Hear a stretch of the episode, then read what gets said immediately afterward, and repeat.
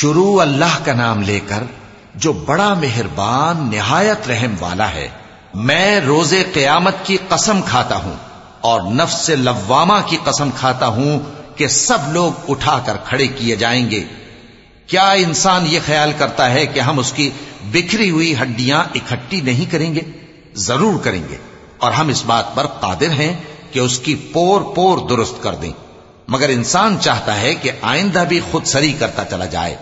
پوچھتا ہے کہ قیامت کا دن کب ہوگا، سو جب آنکھیں چندھیا جائیں اور چاند گہنا جائے اور سورج اور چاند جمع کر دیے جائیں، اس دن انسان کہے گا کہ کہاں ہے بھاگنے کی جگہ؟ کہیں نہیں، کوئی جائے پنا نہیں۔ اس روز تمہارے پروردگار ہی کے پاس تمہیں جا ٹھہرنا ہے۔ اس دن انسان کو جو عمل اس نے آگے بھیجے اور جو پیچھے چھوڑے ہوں گے، سب بتا دیے جائیں گے۔ بلکہ انسان آپ اپنا گواہ ہے، اگرچہ عذر و معذرت کرتا رہے۔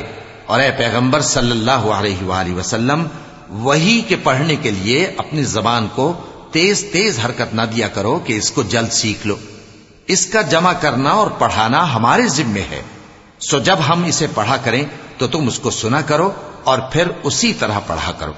پھر اس کے معانی کا بیان بھی ہمارے ذمے ہے۔ مگر لوگوں تم دنیا کو دوست رکھتے ہو اور آخرت کو چھوڑے دیتے ہو۔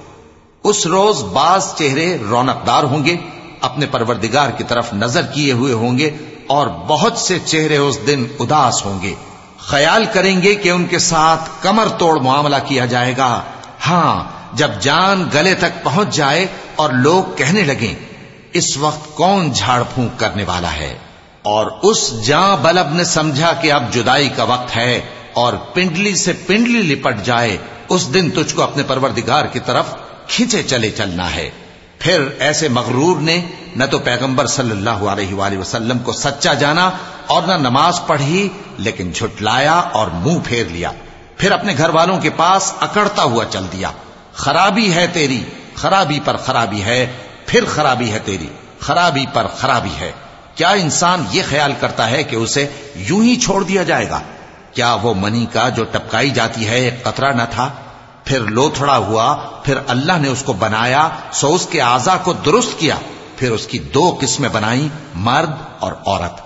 کیا اس کو اس بات پر قدرت نہیں کہ مردوں کو زندہ کر دے؟